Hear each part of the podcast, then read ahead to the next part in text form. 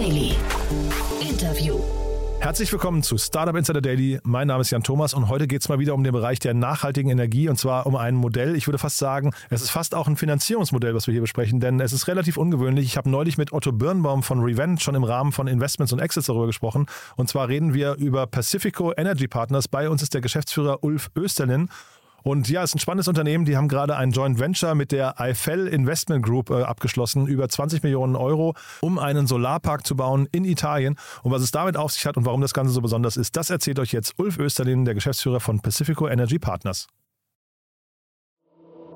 Startup Insider Daily. Interview.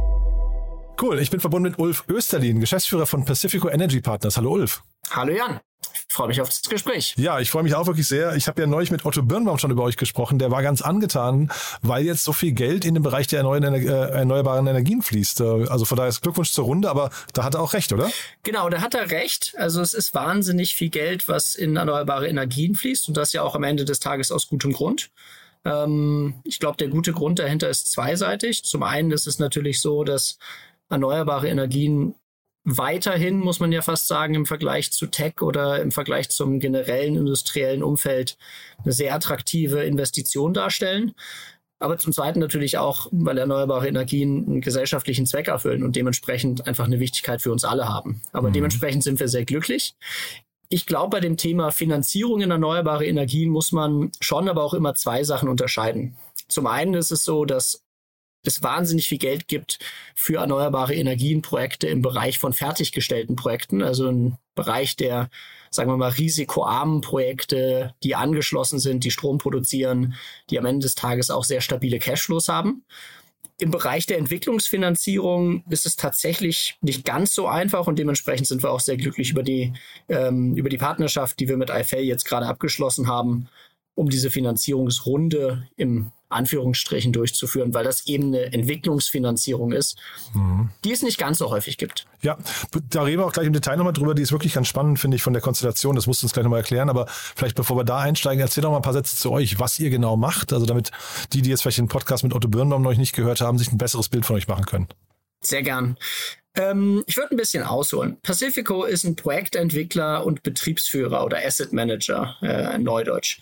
Was heißt das Ganze? Wir entwickeln erneuerbare Energienprojekte, sprich wir entwickeln Wind, Photovoltaik-Projekte, gerne mit Batteriespeicherlösungen und neuerdings auch Wasserstoffprojekten in Europa. Wir sind derzeit in fünf Ländern aktiv. Das beinhaltet Deutschland, Spanien, Italien, Polen und die Niederlande. Wenn wir sagen, wir entwickeln so Projekte, dann heißt es eigentlich, dass wir den gesamten Prozess der Projektentwicklung von Anfang bis Ende abdecken. Also um das ein bisschen plastisch zu machen, man beginnt Land zu sichern, also man spricht mit einem Landeigentümer auf seinem Land eben ein Projekt zu bauen. Es kann sein, dass wir das Land kaufen, es kann sein, dass wir das Land pachten. Gerade in Deutschland ist es eigentlich immer üblich, das Land zu pachten. In Italien zum Beispiel gibt es die Käuferoption häufiger. Dann sprechen wir partnerschaftlich, und das möchte ich wirklich betonen, mit den Kommunen, ähm, um die Genehmigungsprozesse ähm, durchzuführen, um letztendlich eine Genehmigung zu erwirken. Wir kümmern uns um die Netzanschlussverträge, sprich um die Anschlüsse ans Stromnetz, die natürlich notwendig sind, um am Ende des Tages Strom in irgendeiner Form wirtschaftlich sinnvoll ins Stromnetz einzuspeisen. Und wir kümmern uns um die gesamte technische Konzeption. Also sprich, wie sieht so ein Projekt aus? Welche Turbinen werden verwendet? Welche Module werden verwendet? Wie sind die ausgerichtet und so weiter? Wenn so ein Projekt einmal entwickelt ist, dann veräußern wir es typischerweise an langfristige Eigentümer. Das können Partner sein von uns, ähm, bei deren Gründung wir auch mitgewirkt haben, wie zum Beispiel die Pacific Renewable Yield, die sich gerade in Tion umbenannt hat.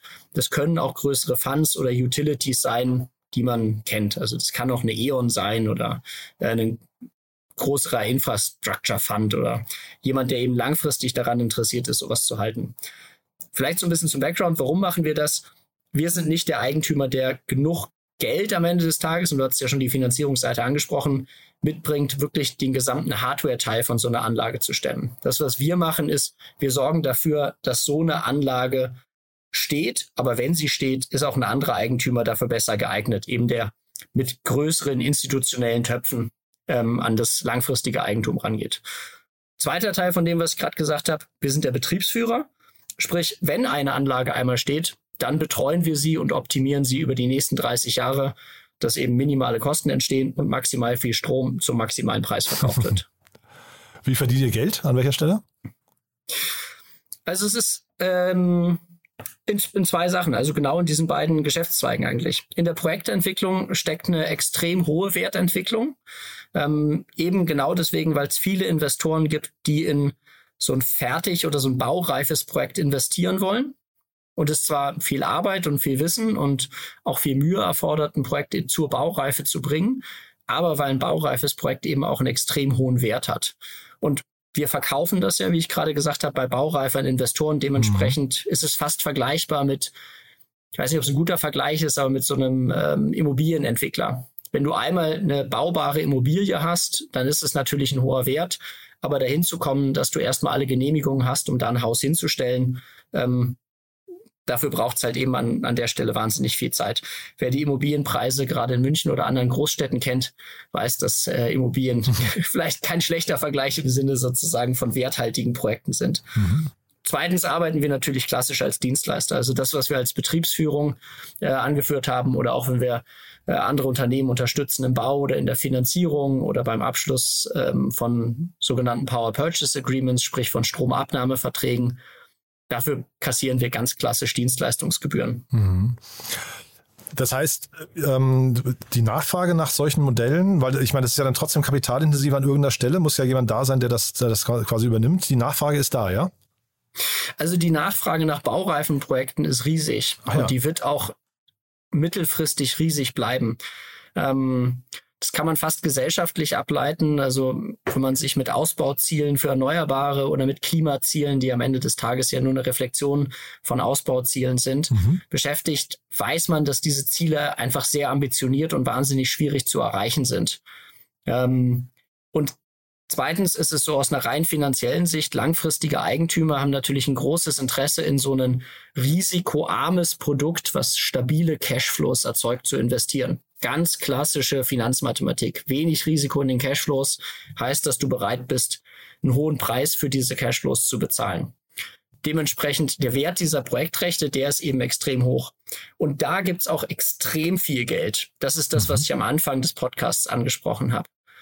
Die zweite Sache, die du allerdings sagst, ist, man braucht natürlich auch einen gewissen Betrag, um diese Projekte erstmal zur Baureife zu bringen. Mhm. Also um das vielleicht ein bisschen plastisch zu machen oder plastisch darzustellen, um ein Photovoltaikprojekt in Deutschland vom Start bis zur Genehmigung zu bringen, brauche ich mindestens zwei Jahre und zumindest einen guten Stapel Papier. ähm, um ein Projekt in Italien oder eine Photovoltaikanlage in Italien zur Baureife zu bringen. Wir haben es gerade in einem Verkaufsprozess gesehen, ähm, wo wir nämlich den Datenraum befüllt haben habe ich am Ende des Tages Genehmigungsdokumente angehäuft, die nördlich von einem Gigabyte liegen. Und das ist nur Dokumentation. Also da kommt wahnsinnig viel Arbeit und logischerweise dann auch wahnsinnig viel, viel Wissen zusammen, was benötigt wird, um solche Sachen zusammenzustellen. Aber sie haben eben auch einen extrem hohen Wert. Mhm. Ich habe auf eurer Webseite gesehen, ihr seid 42 Leute gerade. Wie viele Projekte könnt ihr parallel realisieren? Also wir haben derzeit ähm, zwei Gigawatt etwa an Projekten in der Pipeline. Also das ist jetzt natürlich erstmal ein, ein Kapazitätsthema ähm, oder eine Kapazitätsangabe. Das besteht aus ungefähr, ich sag mal, 40 Projekten. Das können kleinere Projekte sein, gerade zum Beispiel in den Niederlanden ähm, sind jetzt Großprojekte nicht ganz so einfach, eben einfach wegen der Topografie des Landes. In Polen zum Beispiel oder auch in Italien sind Projekte typischerweise dann schon größer. Also mhm. was meine ich mit größer, um so ein bisschen eine Vorstellung dazu zu geben? Das sind dann schon Projekte, die so bei 50 Megawatt oder nördlich dessen liegen und 50 Megawatt sind am Ende vergleichbar mit sowas wie 100 Fußballfeldern. Hm, also okay. Also dementsprechend, das ist schon ein PV-Park, ich will jetzt nicht sagen, soweit das Auge reicht, das wäre jetzt auch übertrieben, aber das ist nicht eine, nicht eine kleine Anlage, sondern das ist schon so ein Park, wo man mit dem Auto rumfahren kann. Mhm. Und jetzt trotz dieser, dieser hohen Dokumentationspflicht, geht ihr jetzt trotzdem nach Italien oder verstärkt nach Italien? Das ist ja eigentlich auch seltsam, oder? Warum macht ihr das? Ist, sind da die Renditen höher? Also erstmal, ich glaube, Italien ist ein ähm, ist ein Markt, der häufig unterschätzt wird, wie gut Behörden dann doch funktionieren. Okay. Ich glaube, wir sollten auch gerade als Deutsch zurückhaltend sein, äh, was die Professionalität der Italiener an sich und sozusagen der italienischen Behörden angeht. Ähm, äh, gerade was das Thema äh, zum Beispiel IT und äh, Digitalisierung der Behörden angeht, würde ich sagen, sind die Italiener uns Deutschen 10 bis 15 Jahre voraus. Ähm, ist aber auch nicht schwer, den Deutschen vorauszusagen. das ist in der Tat richtig. Ja. Das ist nicht besonders schwierig. Mhm. Aber ich glaube, dass Italien eigentlich ein, ein, sehr guter Markt ist an der Stelle. Ähm, zweitens ist es, ist es ganz einfach. Wir gehen an den Stellen oder wir gehen in die Länder, wo wir eine Chance sehen, mit Strom auf Marktpreisen subventionsfrei gute Projekte herzustellen. Und mhm. Italien ist ein Land, was einfach sehr gute Einstrahlungswerte hat. Gerade in Süditalien, also jeder Deutsche kennt das aus dem Urlaub, ist einfach eine extrem hohe Einstrahlung und dementsprechend kann ich halt auch zum Beispiel aus einem PV-Park und in Italien machen wir fast ausschließlich PV ähm, oder Photovoltaik, ist einfach aus den Projekten kommt extrem viel Strom raus. Und das ist natürlich auch was, was die Bewertung äh, von solchen Projekten extrem antreibt. Hm. Das heißt, das Thema Photovoltaik funktioniert für euch gut, ja, weil das, wir hatten das ja in Deutschland mal eine Zeit lang, dann ist es irgendwie, also auch als Industrie hier wirklich, ne, und ähm, dann ist es ja irgendwie nach, nach China eigentlich verloren gegangen, würde man fast sagen, glaube ich, und dann jetzt gibt es halt relativ viele Startups, die in dem Bereich unterwegs sind und damit einen guten Erfolg erzielen. Für euch funktioniert es auch gut, ja? Äh, genau, wobei natürlich, man muss sagen, also die Modulherstellung und auch die Module, die wir kaufen, haben natürlich eine gewisse Wertschöpfung in China. Mhm. Ähm, ich kann mich noch erinnern zu meinen alten Beratertagen. Das ist fairerweise jetzt ein Projekt aus 2009 gewesen. Mhm. Da habe ich mal einen deutschen Modulhersteller beraten ähm, lang, lang ist es her. Ne? Also die deutsche Modulherstellung ähm, werden wir nicht zurückbringen. Wir sind ja, wie gesagt, an der Stelle tätig, dass wir Produkte oder Projekte ins Leben rufen, um die Energiewende an der Stelle zu beschleunigen, mhm. wo sie unseres Erachtens wirklich Beschleunigung braucht, nämlich einfach mehr Projekte in möglichst schneller Zeit mit hoher Professionalität umzusetzen. Hm. Und wir sprechen jetzt, weil äh, Otto Birnbaum, wie gesagt, neulich das Thema mitgebracht hat. Äh, ihr habt ein, ein äh, Joint Venture, ist es, glaube ich, ne, gegründet mit äh, Eiffel Transition. Ich weiß gar nicht, ob ich es richtig ausspreche. Du hast es, glaube ich, von anders ausgesprochen. Ähm, aber ist das jetzt quasi für euch so ein Modell, was hinterher zu einer höheren Skalierung führt? Genau, ich glaube, das ist ein gutes Beispiel, was zu einer höheren Skalierung führt. Ähm, wir kennen Eiffel, ich würde sie Eiffel aussprechen. okay. Bin eigentlich auch kein französischer Muttersprachler, dementsprechend entschuldige ich im Vorhinein, wenn das jetzt falsch ausgesprochen Aha. ist. ähm, wir kennen Eiffel schon sehr lange. Und Eiffel ist ein Finanzierungspartner, mit dem wir schon in verschiedenen Formen zusammengearbeitet haben. Ähm, wir haben verschiedene Parks mit Eiffel finanziert, zum Beispiel, wo Eiffel uns klassisch als Fremdkapitalgeber oder Misaninkapitalgeber unterstützt hat. Ähm, und es ist, glaube ich, auch wichtig, auf diese Partnerschaft anzuspielen, weil bevor man ein Joint Venture mit jemandem gründet, sollte man ihn gut kennen. Mhm. Also das Beispiel ist ja häufig, dass man sagt, ein Joint Venture ist am Ende des Tages schon so ein bisschen wie eine Hochzeit. Ähm, und bevor man mit jemandem eine Hochzeit schließt, äh, sollte man sich sicher rein, dass das Ganze auch auf persönlicher Ebene funktioniert. Mhm. Und bei IFL ist das eben genau der Fall. Wir arbeiten seit, ich würde sagen, fünf Jahren mit den Kollegen zusammen und es ist eine wunderbare Kombination, weil Eiffel ein Geldgeber ist und am Ende des Tages ist Eiffel in gewisser Weise für uns ein Geldgeber, nicht sozusagen im Sinne einer klassischen Startup-Rundenfinanzierung, aber es ist ein Finanzierungspartner, der die Industrie extrem gut versteht und der weiß, wie Entwicklungsprojekte funktionieren. Mhm. Das ist für uns wahnsinnig wichtig in der Zusammenarbeit, dementsprechend dieser, dieser Hochzeitsaspekt. Und es ist am Ende des Tages ein Joint Venture, wo man es mal ganz platt runterbricht auf die Essenz des Joint Ventures, wo wir sagen, wir setzen unsere oder wir legen unsere Capabilities in dieses Joint Venture ein, um Projekte umzusetzen in Italien, Agri-Photovoltaik-Projekte in Italien umzusetzen. Und IFL unterstützt uns von der Finanzierungsseite, um diese Projekte bis zur Baureife zu bekommen. Mhm. Und das ist eben genau der Aspekt, den ich angesprochen habe, warum so ein Modell für uns auch sehr interessant ist, weil es eben ein Finanzierungspartner ist, der versteht, dass ein Großteil der Wertschöpfung und dementsprechend auch, muss man ganz platt zu sagen, ein Großteil der Profite erwirtschaftet wird zwischen Beginn des Projektes mhm. und Baureife des Projektes und der auf der anderen Seite gewillt ist, in diese Development-Phase zu investieren, die eben einige Unwegsamkeiten hat. Also wir können nicht immer sagen, wie genau ein Projekt aussieht, was wir dann drei Jahre später baureif bekommen. Wir sind uns normalerweise sehr sicher, dass wir es baureif bekommen, aber zum Beispiel die Größe kann sich verändern. Wir haben ein sehr gutes Gefühl dafür, an welchen Stellen wir Genehmigungen bekommen werden. Aber wir können natürlich nicht beeinflussen, wie schnell so eine Genehmigung bekommen, äh, wir bekommen. Und dementsprechend ist Eifel für uns wirklich ein super Partner an der Stelle, mit dem wir sehr, sehr gerne zusammenarbeiten Und der zweite Teil deiner Frage, wollen wir mehr von solchen Partnerschaften schließen und wollen wir mehr Projekte umsetzen? Auf jeden Fall.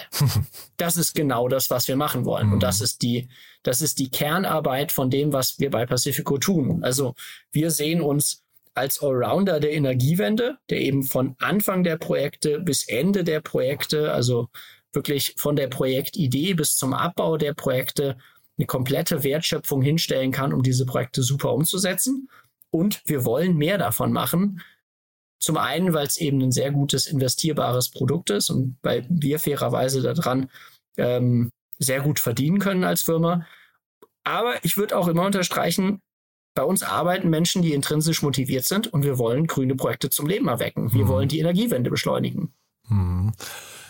Ich weiß jetzt von vielen, dass sie äh, vor Joint Ventures immer so ein bisschen zurückschrecken, ne? weil die ja auch, ähm, sag mal, du bist dann, du, ne, Hochzeit hast du gerade gesagt, man ist dann halt auch eine sehr lange Zeit gebunden ähm, und äh, auch im so ein Exit-Case ist meistens relativ komplex, so, so mein Verständnis. Ähm, bei euch ist hier eigentlich alles, bis auf das Timing, du hast gerade gesagt, im, im Timing kann man vielleicht äh, hier und da muss man ein paar Abstriche machen, aber ansonsten eigentlich alles vorskizziert, oder?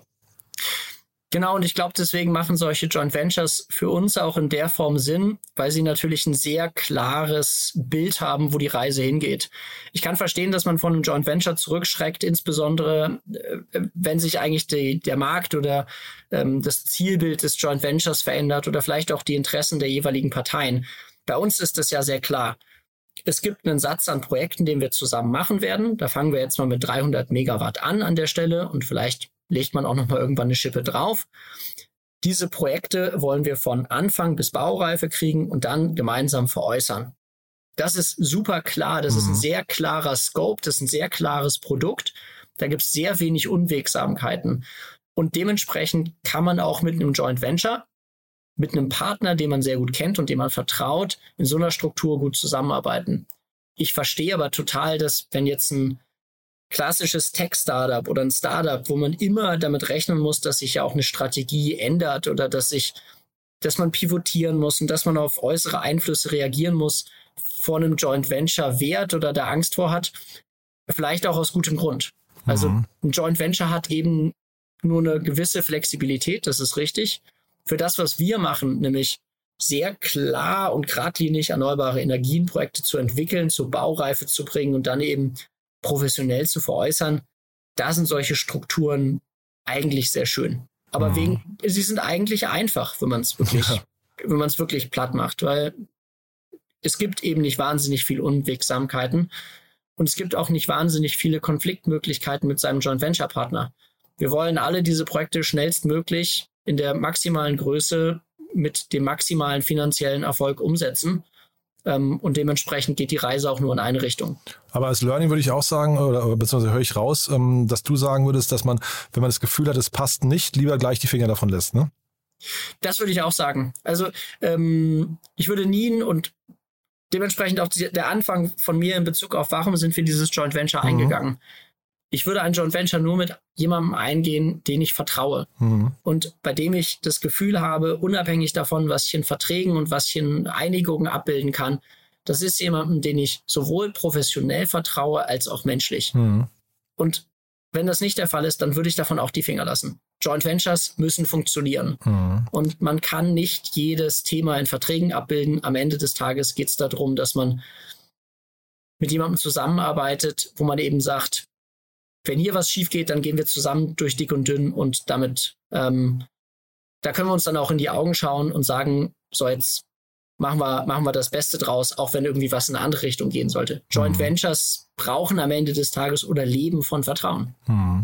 Und vielleicht nochmal kurz zu Eifel oder Eifel. Ähm die, ich hatte gesehen, die haben ja sehr, sehr tiefe Taschen. Ne? Ist das für die jetzt auch ein Testcase mit euch? Und wenn es funktioniert, ähm, dann äh, könnte das auch mit denen in die Skalierung gehen? Oder also, weil wenn das so wäre, ist ja fast ein Jackpot für euch, ne? Weil dann, dann habt ihr quasi eure Skalierungsmaschine schon gebaut. Also wir können uns sehr, sehr gut vorstellen, mit IFL mehr zu machen an der Stelle. Und du hast recht, IFL ist finanziell meines Erachtens auch super aufgestellt. Ähm, dementsprechend können wir uns durchaus vorstellen, ähm, auch auch dieses Joint Ventures, was wir jetzt gegründet haben, zu erweitern. Mhm. Ähm, ich würde aber auch immer sagen, dass wir auch offen sind, mit anderen Partnern zusammenzuarbeiten, mhm. mit denen wir ein ähnliches Verhältnis aufbauen. Also dementsprechend, ähm, ich würde es nicht als, als sozusagen den Jackpot bezeichnen, sondern ich würde es einfach als eine, eine super Partnerschaft, auf der man aufbauen kann, mhm. bezeichnen. Nichtsdestotrotz kann es ja auch zum Beispiel in anderen Konstellationen oder in anderen Ländern oder in anderen Technologien ähm, Partner geben, die vielleicht auch gut passen. Hm. Ja, muss man wahrscheinlich auch, ähm, dass man nicht zu, in zu starke Abhängigkeiten kommt. Ne?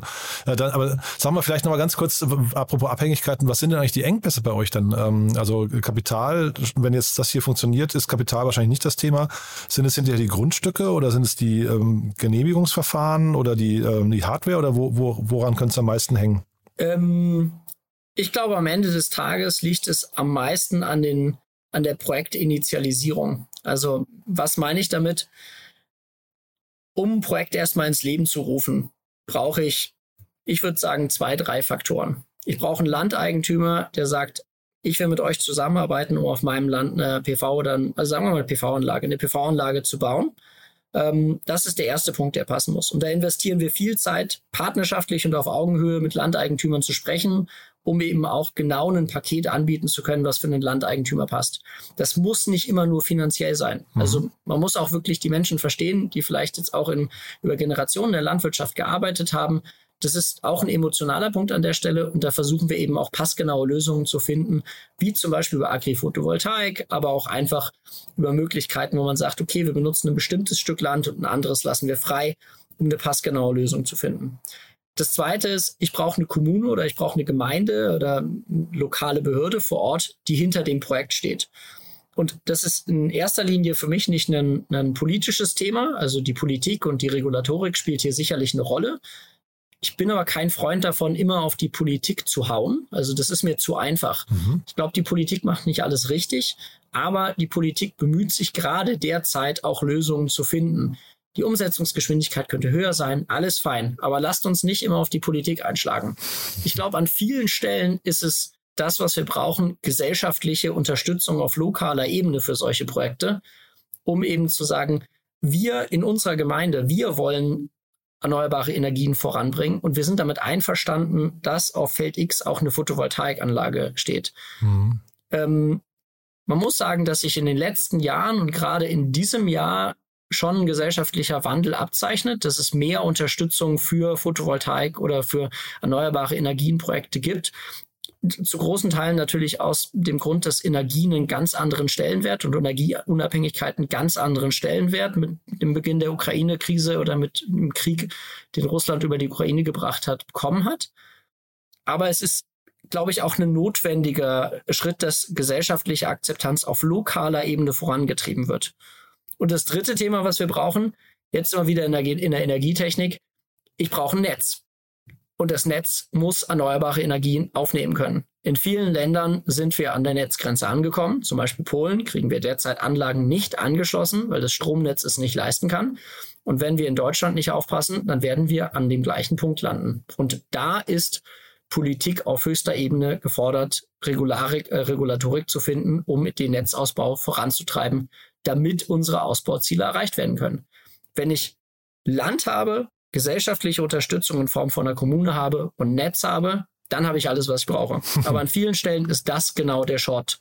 Also ist das genau der, äh, der Flaschenhals, ist das genau der Bottleneck. Hm. Und das ist ehrlicherweise auch genau das, wo wir angreifen und wo wir sagen, wir wollen hier einen Beitrag leisten, eben weil wir versuchen, nicht mit der mit der Brechstange Projekte umzusetzen, sondern weil wir mit Kommunen vor Ort sprechen, um Energiekonzepte zu entwickeln, die eben partnerschaftlich auf Augenhöhe passgenau passen, weil wir das gleiche mit Landeigentümern machen und weil wir zumindest für die Netzproblematik versuchen, Lösungen zu finden im Sinne von Batterielösungen, gegebenenfalls auch Wasserstofflösungen, wobei das eher ein Randthema ist, um eben Projekte am Ende des Tages gangbar umzusetzen cooles Plädoyer zum Schluss, muss ich sagen, Herr Ulf. Ja, also ähm, ich hoffe, die eine oder der eine oder andere Politiker hat zugehört. Ähm, ich fand es ein super spannendes Gespräch, muss ich sagen. Ein spannender Ansatz. Bin gespannt, wie es weitergeht.